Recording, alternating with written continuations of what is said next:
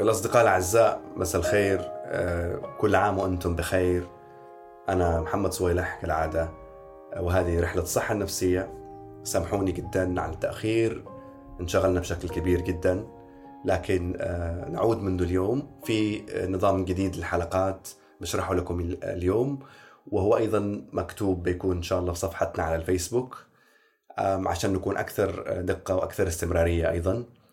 في الحلقات ابتداء من اليوم والحلقات القادمة.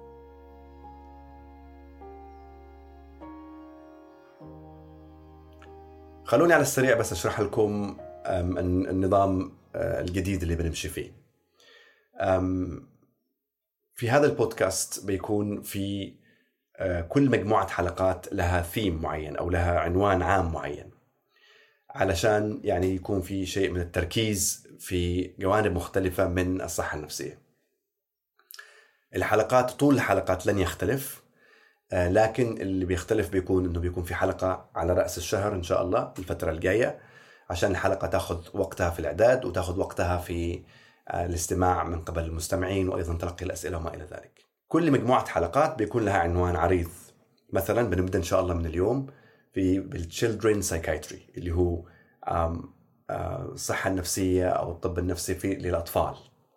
هذا عنوان عريض في كثير مواضيع طبعا كثيرة جدا بس بنحاول نلخص مجموعة من أهم هذه المواضيع. أيضا بكلمكم بشكل مختصر عن ال psychotherapy أو العلاج النفسي اللي هو العلاج بالكلام. تذكروا أنه كثير ذكرنا في حلقاتنا السابقة في كثير من الاضطرابات النفسية إلى جانب الدواء. هناك أيضا العلاج بالكلام اللي قلنا أنه الدواء آه، والعلاج بالكلام غالبا ما يكملوا بعضهم. العلاج بالكلام والعلاج النفسي في أنواع عديدة منه. فارتأيت إنه لو يعني نتكلم عن كل واحد من هذه الأنواع باختصار بحيث بس تعطيكم فكرة عن كيف تشتغل هذه الأنواع. هذه أيضا بتكون مجموعة حلقات تحت عنوان العلاج النفسي أو ال psychotherapy كمان بيكون معنا مجموعة حلقات عن ال addiction الإدمان أو المواد التي تسبب الإدمان وكيف تأثر على الصحة النفسية ولأنه هذا أيضا مجال كبير في مجال الصحة النفسية. بعدين في بيكون مجموعة حلقات ما نسميه إحنا بال perinatal psychiatry أو الاضطرابات النفسية اللي مرتبطة بشكل كبير في مرحلة الحمل والولادة غالبا. أثناء الحمل قبل الحمل بشوية وبعد أثناء الولادة أو أو بعد الولادة بشوية. ما هذه الاضطرابات وكيفية التعامل معها. في مواضيع أخرى مثل العلم يعني الطب النفسي الجنائي وغيره ممكن بعدين نتكلم عن هذه المواضيع مستقبلا. بالطريقة هذه بنكون يعني بنركز أكثر وبنكون إن شاء الله أكثر استمرارية بحيث إنه الحلقات حاليا للفترة الجاية بيكون حلقة واحدة على رأس الشهر. أعتقد هذا أفضل بكثير من من فترة الانقطاع اللي حصلت. آه اللي أرجو إنكم تعذروني عليها مرة أخرى.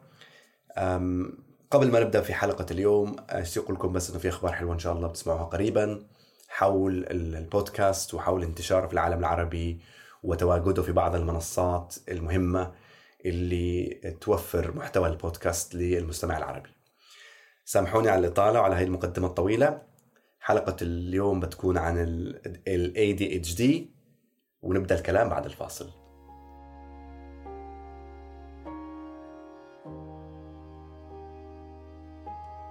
زي ما تعودنا عادة آه، نبدأ من البداية نبدأ من تعريف ما هو الاضطراب. لما نقول ADHD هو باللغة الإنجليزية هو Attention Deficit Hyperactivity Disorder يعني الاضطراب فرط الحركة وقلة الانتباه.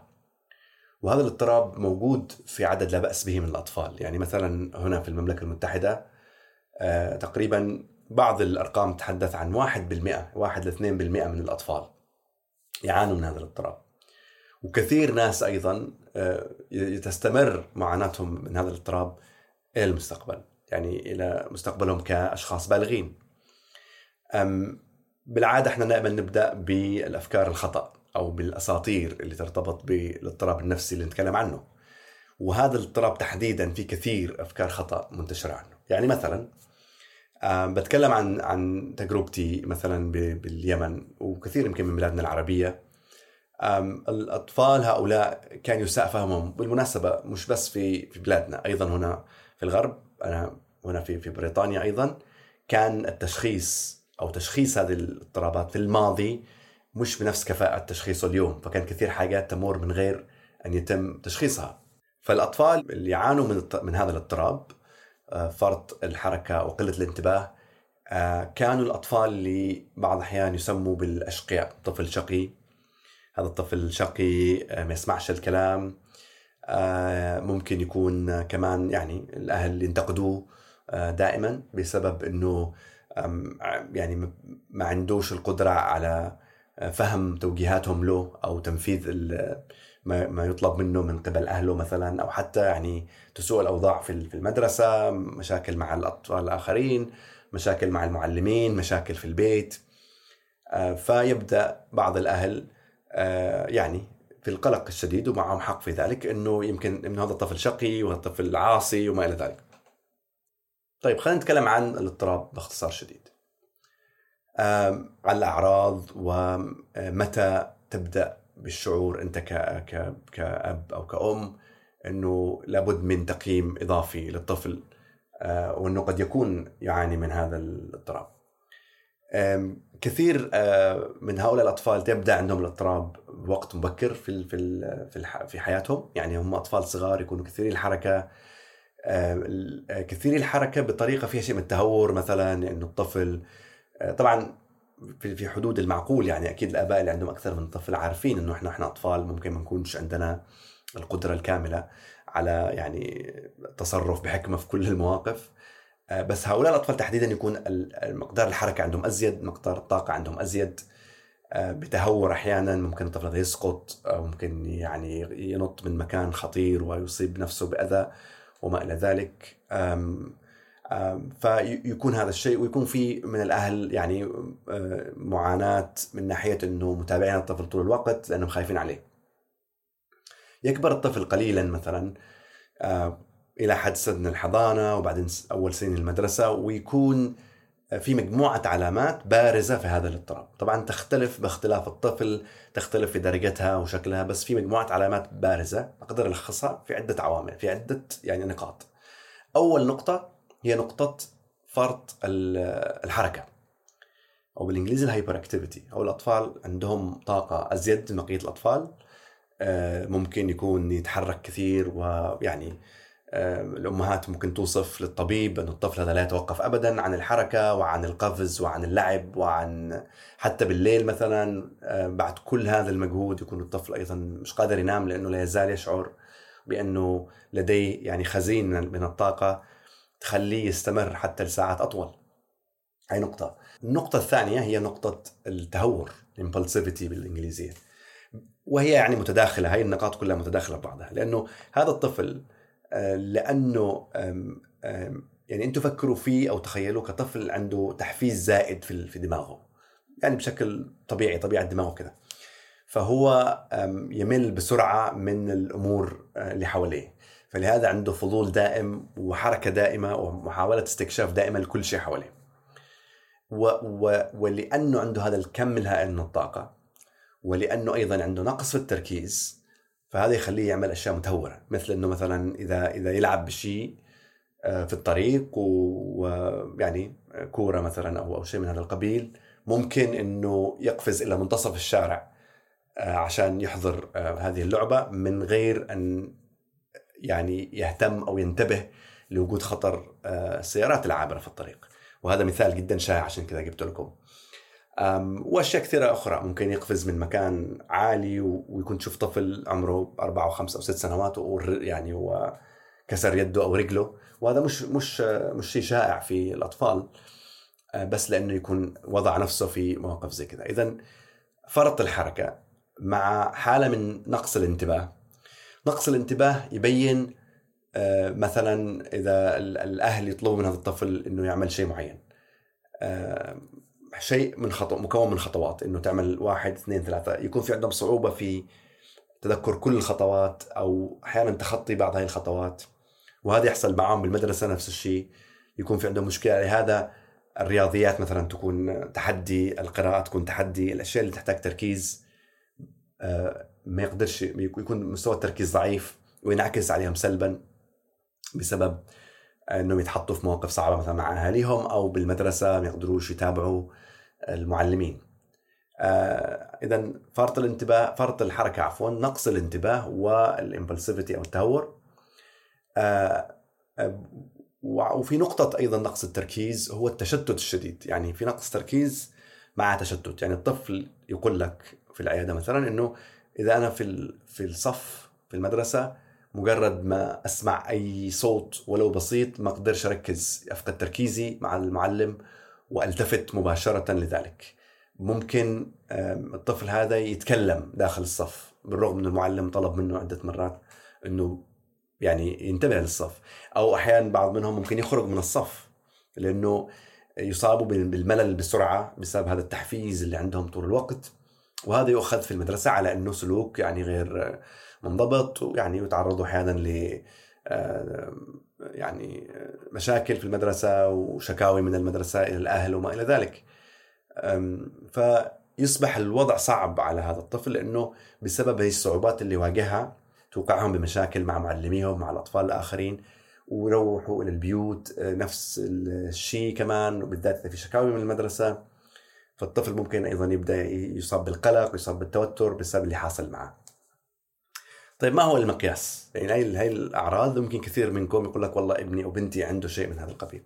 ما هو المقياس؟ المقياس أو اللي اللي هو يمكن ناقوس الخطر اللي يخليك تحاول تبحث عن يعني مساعدة طبية هو كيف يؤثر أو كيف تؤثر هذه الأعراض في مجموعها على حياة هذا الطفل. لما يبدأ علاقاته بالأطفال الآخرين تسوء لأنه بسبب تهوره وبسبب فرط الحركة اللي عنده ممكن الأطفال الآخرين يكون عندهم صعوبة في التعامل معه.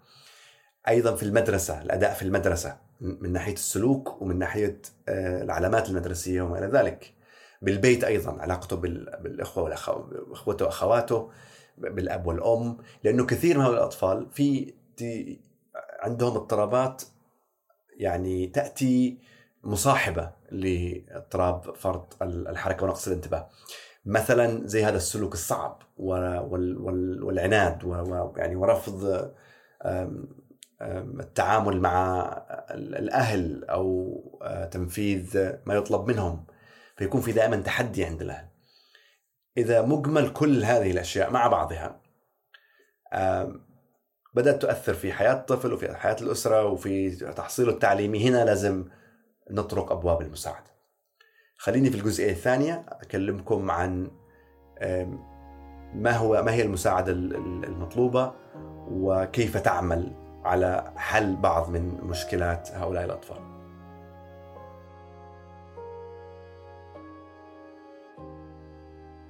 طيب اذا أنت قد تكون أب أو أم وجد إنه طفله بدأت حياته تتأثر سلبيا حياته في البيت حياته مع أصدقائه حياته في المدرسة بسبب مجمل هذه الأعراض اللي تكلمنا عنها في الجزئية الماضية. وتريد أن تحصل على المساعدة. أعتقد أول شيء قبل ما أتحدث بالضبط عن نوعية المساعدة وما إلى ذلك خليني أعطيك كمان فكرة بسيطة عن لماذا؟ لأنه في ناس ممكن يسألك ما هي الأسباب. في كثير أفكار منتشرة هنا وهنا عن الأسباب. يعني بعضها فيها يعني منطق وبعضها لا. اولا بشكل عام ما فيش سبب محدد واضح واحد لهذا الموضوع. زي ما قلنا من قبل ودائما نتكلم عن مثلث السببية في دائما عوامل جينية وعوامل نفسية وعوامل اجتماعية. تشترك سويا علشان أو تؤدي عشان تؤدي إلى حصول اضطراب من نوع معين. بالنسبة للجانب الجيني كثير من الأطفال اللي عندهم هذا الاضطراب اضطراب فرط الحركة ونقص الانتباه سبق وكان عندهم أفراد من عائلتهم يعانوا من هذا الاضطراب. ففي رابط جيني ما يعني في استعداد وراثي أحيانا في أسر أكثر من غيرها. وهذا معناه إنه زي ما قلت لكم في الجزئية السابقة الطفل هذا هو في الدماغ هذا الطفل هو في حالة من حالة من التحفيز طول الوقت. فتركيبه أو تركيبة دماغهم بشكل ما والطريقة اللي تتحدث فيها الخلايا العصبية إلى بعضها البعض تؤدي إلى حالة عامة من فرط التحفيز في الدماغ اللي تعطي بعدين كل هذه الأعراض من فرط الحركة وبالتالي نقص الانتباه وما إلى ذلك. فهذا بالمجمل هو الشكل أو الجانب الجيني والجانب العضوي في الموضوع. آه، بعدين آه، الجانب النفسي والاجتماعي أكيد الأطفال اللي ولدوا في أسر آه، سبق وحصل أو فيها يعني أشخاص في عندهم ADHD أو هذا الاضطراب يمكن يكونوا عندهم risk. في بعض الأشياء اللي تم يعني بحثها في المجال في البحث العلمي واعتبرت risk factors زي ما يقولوا أو عوامل خطر. مثلا الأطفال اللي يولدوا قبل الموعد يعني الخدج. هذا وجد إنه أو إنه يمكن يكون يعني عندهم مش بشكل حتمي ودائم ولكن في نسبة أكبر ونسبة خطر أكبر أنهم يكون عندهم هذا الاضطراب. فهذا أحد عوامل الخطر أحد عوامل الخطر الأولى أو الأخرى عفوا هو يعني حصول أي ضرر دماغي أو ضمور دماغي لأي سبب ما ولادة صعبة أو شيء أو حادث ما هذا وجد في بعض الدراسات. في بعض الدراسات أيضا تحدثت عن تدخين الأم أثناء الحمل ممكن يكون له ارتباط. آه بس بالمجمل زي ما قلت لكم هي مجموعة عوامل تجتمع مع بعضها البعض مش سبب واحد. طيب ما هو الحل؟ الحل إنه هؤلاء الأطفال محتاجين اولا إلى تقييم، لازم يكون في تقييم والتقييم بالمناسبة مش كثير صعب. يعني ما فيش مثلا أدوية عفوا فحوصات أو أشعات لازم تتعمل. كل اللي يتعمل إنه في مجموعة من الاستبانات استمارات الاستبانة متخصصة في يعني البحث عن أعراض هذا الاضطراب. آه، اللي يعمله الطبيب إنه بياخذ بيتكلم مع الأهل طبعا وبياخذ فكرة كاملة. بعدين بيعطي الأهل مجموعة من هذه الأوراق يعبوها في مجموعة من الأسئلة. بعضها له علاقة بالسلوك وبعضها له علاقة ب آه، يعني آه، الأعراض الرئيسية لهذا الاضطراب من فرط الحركة نقص الانتباه وما إلى ذلك. أيضا يتم إرسال نسخ منها إلى المدرسة على الأقل واحد من المدرسين أو المشرف الاجتماعي والمشرفة الاجتماعية بالمدرسة لأنهم يتعاملوا أيضا مع الطفل فهم أيضا يعطوا آه، معلومات وفق استمارات معينة. فالطبيب يكون يعتمد في الحدس أو مش في الحدس وإنما في التقييم السريري آه، لهذا الطفل يعتمد على آه، هاي المعلومات اللي يجمعها من المدرسة ومن الأهل وفقا لهذه الاستمارات ومما سمعوا مباشرة ورأى في الطفل ويكون تصور عن وجود ال ADHD أو اضطراب فرط الحركة ونقص الانتباه. وهنا يبدأ أو أو يعطى الطفل تشخيص آه، عندما يعطى الطفل تشخيص المفترض إنه يحصل إنه يتم إعطاء الأهل والمدرسة أيضا معلومات تساعدهم على التعامل مع هذا الطفل. لأنه في المدرسة لابد من بعض التغييرات. الطفل يكون في متابعة بين الأهل وبين المدرسة والمدرسة أحيانا آه، تعمل إجراءات أو تحط يعني مجموعة من القواعد اللي تساعد هؤلاء الاطفال مثلا إنه هؤلاء الأطفال من وقت لوقت خلال الحصص يسمح لهم مغادره الصف والعودة بطريقة منظمة طبعا لأنه على علشان يحافظوا على مستوى تركيزهم. أيضا أحيانا في إذا كان في دروس مهمة أو كان في امتحان أو شيء يعطوا وقت إضافي آه، لأنه التركيز عندهم مسألة صعبة. أيضا في بعض المواد اللي محتاجة مستوى عالي من التركيز زي الرياضيات أو القراءه أو غيره يكون في تركيز أكثر على الطالب هذا لأنه يعاني من هذا الشيء. وبالنسبة للاهل في البيت يتم إعطائهم ما نسميه إحنا بال psychoeducation أو التعليم أو نوع من أنواع التدريب للأهل. هذه موجودة آه، تكون على شكل آه، يعني كتيبات وعلى شكل فيديوهات. تعطى الأهل بس تعطيهم فكرة عن المرض أشبه باللي نتكلم عنه اليوم. وتعلمهم مجموعة من الأشياء اللي تساعدهم إنهم يتعاملوا مع الطفل. مثلا زي فهمهم أول شيء لاحتياجات الطفل كيف يتعامل كيف يتعاملوا معه كيف يتكلموا معه. ما يكونش الموضوع بس مجرد إنه هذا طفل شقي أو مشاغب أو ما إلى ذلك. آه، يمكن نجي على تفاصيل أكثر في هذه الجزئية تحديدا لما نتكلم على السايكوثيرابي أو العلاج النفسي.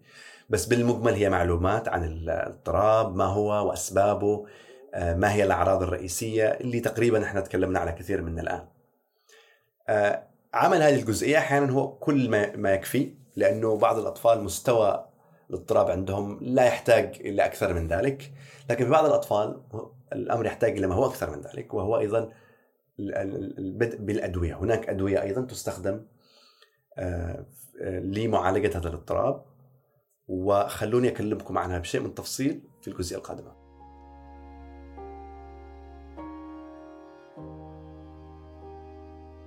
بالنسبة للأدوية آه، في مجموعة أدوية يمكن تستغربوا لما أقول لكم إنه أدوية هذا الاضطراب اضطراب ال ADHD فرط الحركة ونقص الانتباه هي عبارة عن أيضا محفزات للدماغ. يعني إحنا قلنا من شوية إنه أصلا الطفل هذا عنده كمية طاقة أكثر من غيره حركة زائدة وما إلى ذلك لأنه في تحفيز في في الدماغ. فكيف إحنا نعطي أيضا مواد آه، محفزة للدماغ عشان تعالج. طبعا خلوا بالكم إنه هذا تبسيط جدا لأنه الأدوية لا تشتغل بالضبط بهذا الشكل هناك تفاصيل كثيرة طبعا بس هذا هو الشكل العام لعملها. فكروا فيها بالطريقة هذه عشان تفهموها. الآن هؤلاء الأطفال جزء كبير من حبهم وشغفهم بالحركة الزائدة والجري و... والتهور أحيانا والقيام بأشياء خطرة وسريعة مثل القيادة بسرعة بعد ما يكبروا طبعا. أو يعني يعني القفز من اماكن خطيره وما ذلك هو إنه هذا المستوى من التحفيز يحتاجه دماغهم علشان يشعر بنوع من خلينا نقول من التوازن. ولهذا هم طول الوقت يحتاجوا إلى تحفيز أنفسهم. وهذا اللي يسبب لهم كثير من المشاكل.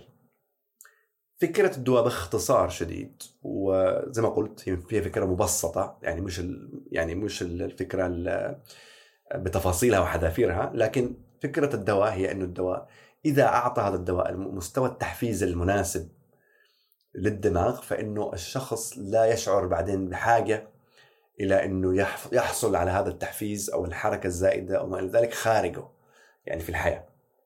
لو تفهموه بهذا الشكل بيكون فيها شوية منطق. لأنه من خلال آه، التجربة ومن خلال الممارسة نلاحظ أن الأطفال بعد ما يبدأوا في الدواء وهو محفز للدماغ طبعا لا يبدأ إلا بمشورة الطبيب وبالعادة نبدأ بجرعة بسيطة جدا بس عشان نشوف الطفل ما بيحصلش عنده أي أعراض جانبية لأنه هذا الدواء في النهاية محفز من الأعراض الجانبية اللي ممكن يعملها الشائعة منها هو مثلا أنه يأثر على النوم أنه يأثر على شهية الطفل وبالتالي لا يأكل. بعض الأطفال يبدأوا يخسروا وزن بعض الأطفال ممكن يحصل عندهم ألم في البطن أو صداع. الصداع وألم في البطن يمكن نادرة شوية بس مثلا بعض الأطفال يفقدوا وزن بسبب نقص الشهية أو مشاكل النوم ولهذا هذه الأشياء يعني يمكن التعامل معها من خلال إعطاء الجرعة المناسبة من الدواء. فتبدأ آه، بجرعة بسيطة من الدواء بعدين ممكن تزود على حسب الاحتياج للطفل هذا إلى أن تصل إلى المرحلة اللي تشوف بعدين في تغير في السلوك على مستوى المتابعة لأنه الطبيب المفروض يشوف الطفل في البداية كل شهر بعدين كل ثلاثة اشهر وكل ما يشوف الطفل يعني أكيد يأخذ يتحدث مع الأسرة ويتحدث مع الطفل ويعمل قياسات آه، في كل موعد لازم قياس للوزن قياس للطول وقياس للعلامات الحيوية. وتستمر بمتابعة الطفل بهذا الشكل. تبدأ تلاحظ إنه في تغير في سلوك الطفل. مثلا المدرسة تبدأ تعطي آه، تقارير مختلفة عن الماضي أنه الطفل أصبح أكثر تركيز داخل الصف. آه، يعني علاقته أفضل بمعلميه علاقته أفضل بالأطفال الآخرين.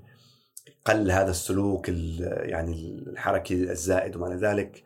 في البيت أيضا يحسوا بذلك. ومجرد الوصول للجرعة المناسبة زائد زي ما قلنا آه، الأشياء الأخرى التي تعطى من أجل يعني من أجل يعني دعم الأسرة والمدرسة في هذا الموضوع بالغالب من خلال يمكن تجربتي البسيطة في هذه الحياة إنه لا تلاحظ وجود تحسن كبير في أداء الطفل في المدرسة، أداء الطفل في علاقاته بالأطفال الآخرين، أداء الطفل في أيضا في حياته الاجتماعية. ثم يستمر الأمر بهذا الشكل. طبعا آه، الأدوية هذه المحفزة في آه، مجموعة أنواع منها يعني تختلف أحيانا ب طريقة عملها لكن المحصلة النهائية لكيفية عملها على الدماغ هي متشابهة. هذه الأدوية فيها شيء من المرونة يعني الأطفال ممكن يأخذوها بس أيام المدرسة مش أيام الإجازات أو أو غيره عشان شهيتهم تتحسن عشان يأكلوا بشكل أحسن. والطبيب طبعا بيشرح لك بشكل تفصيلي ما هذه الأدوية كيف سيتم التعامل معها وكيف بتكون المتابعة. طيب إيش اللي يحصل بعد ذلك؟ اللي يحصل بعد ذلك إنه كثير من الأطفال لما يكبروا بالسن 20% يمكن من كل هؤلاء الأطفال حسب بعض التقديرات ممكن تستمر معهم نفس الأعراض حتى لما يكبروا ويظلوا بحاجة إلى الدواء.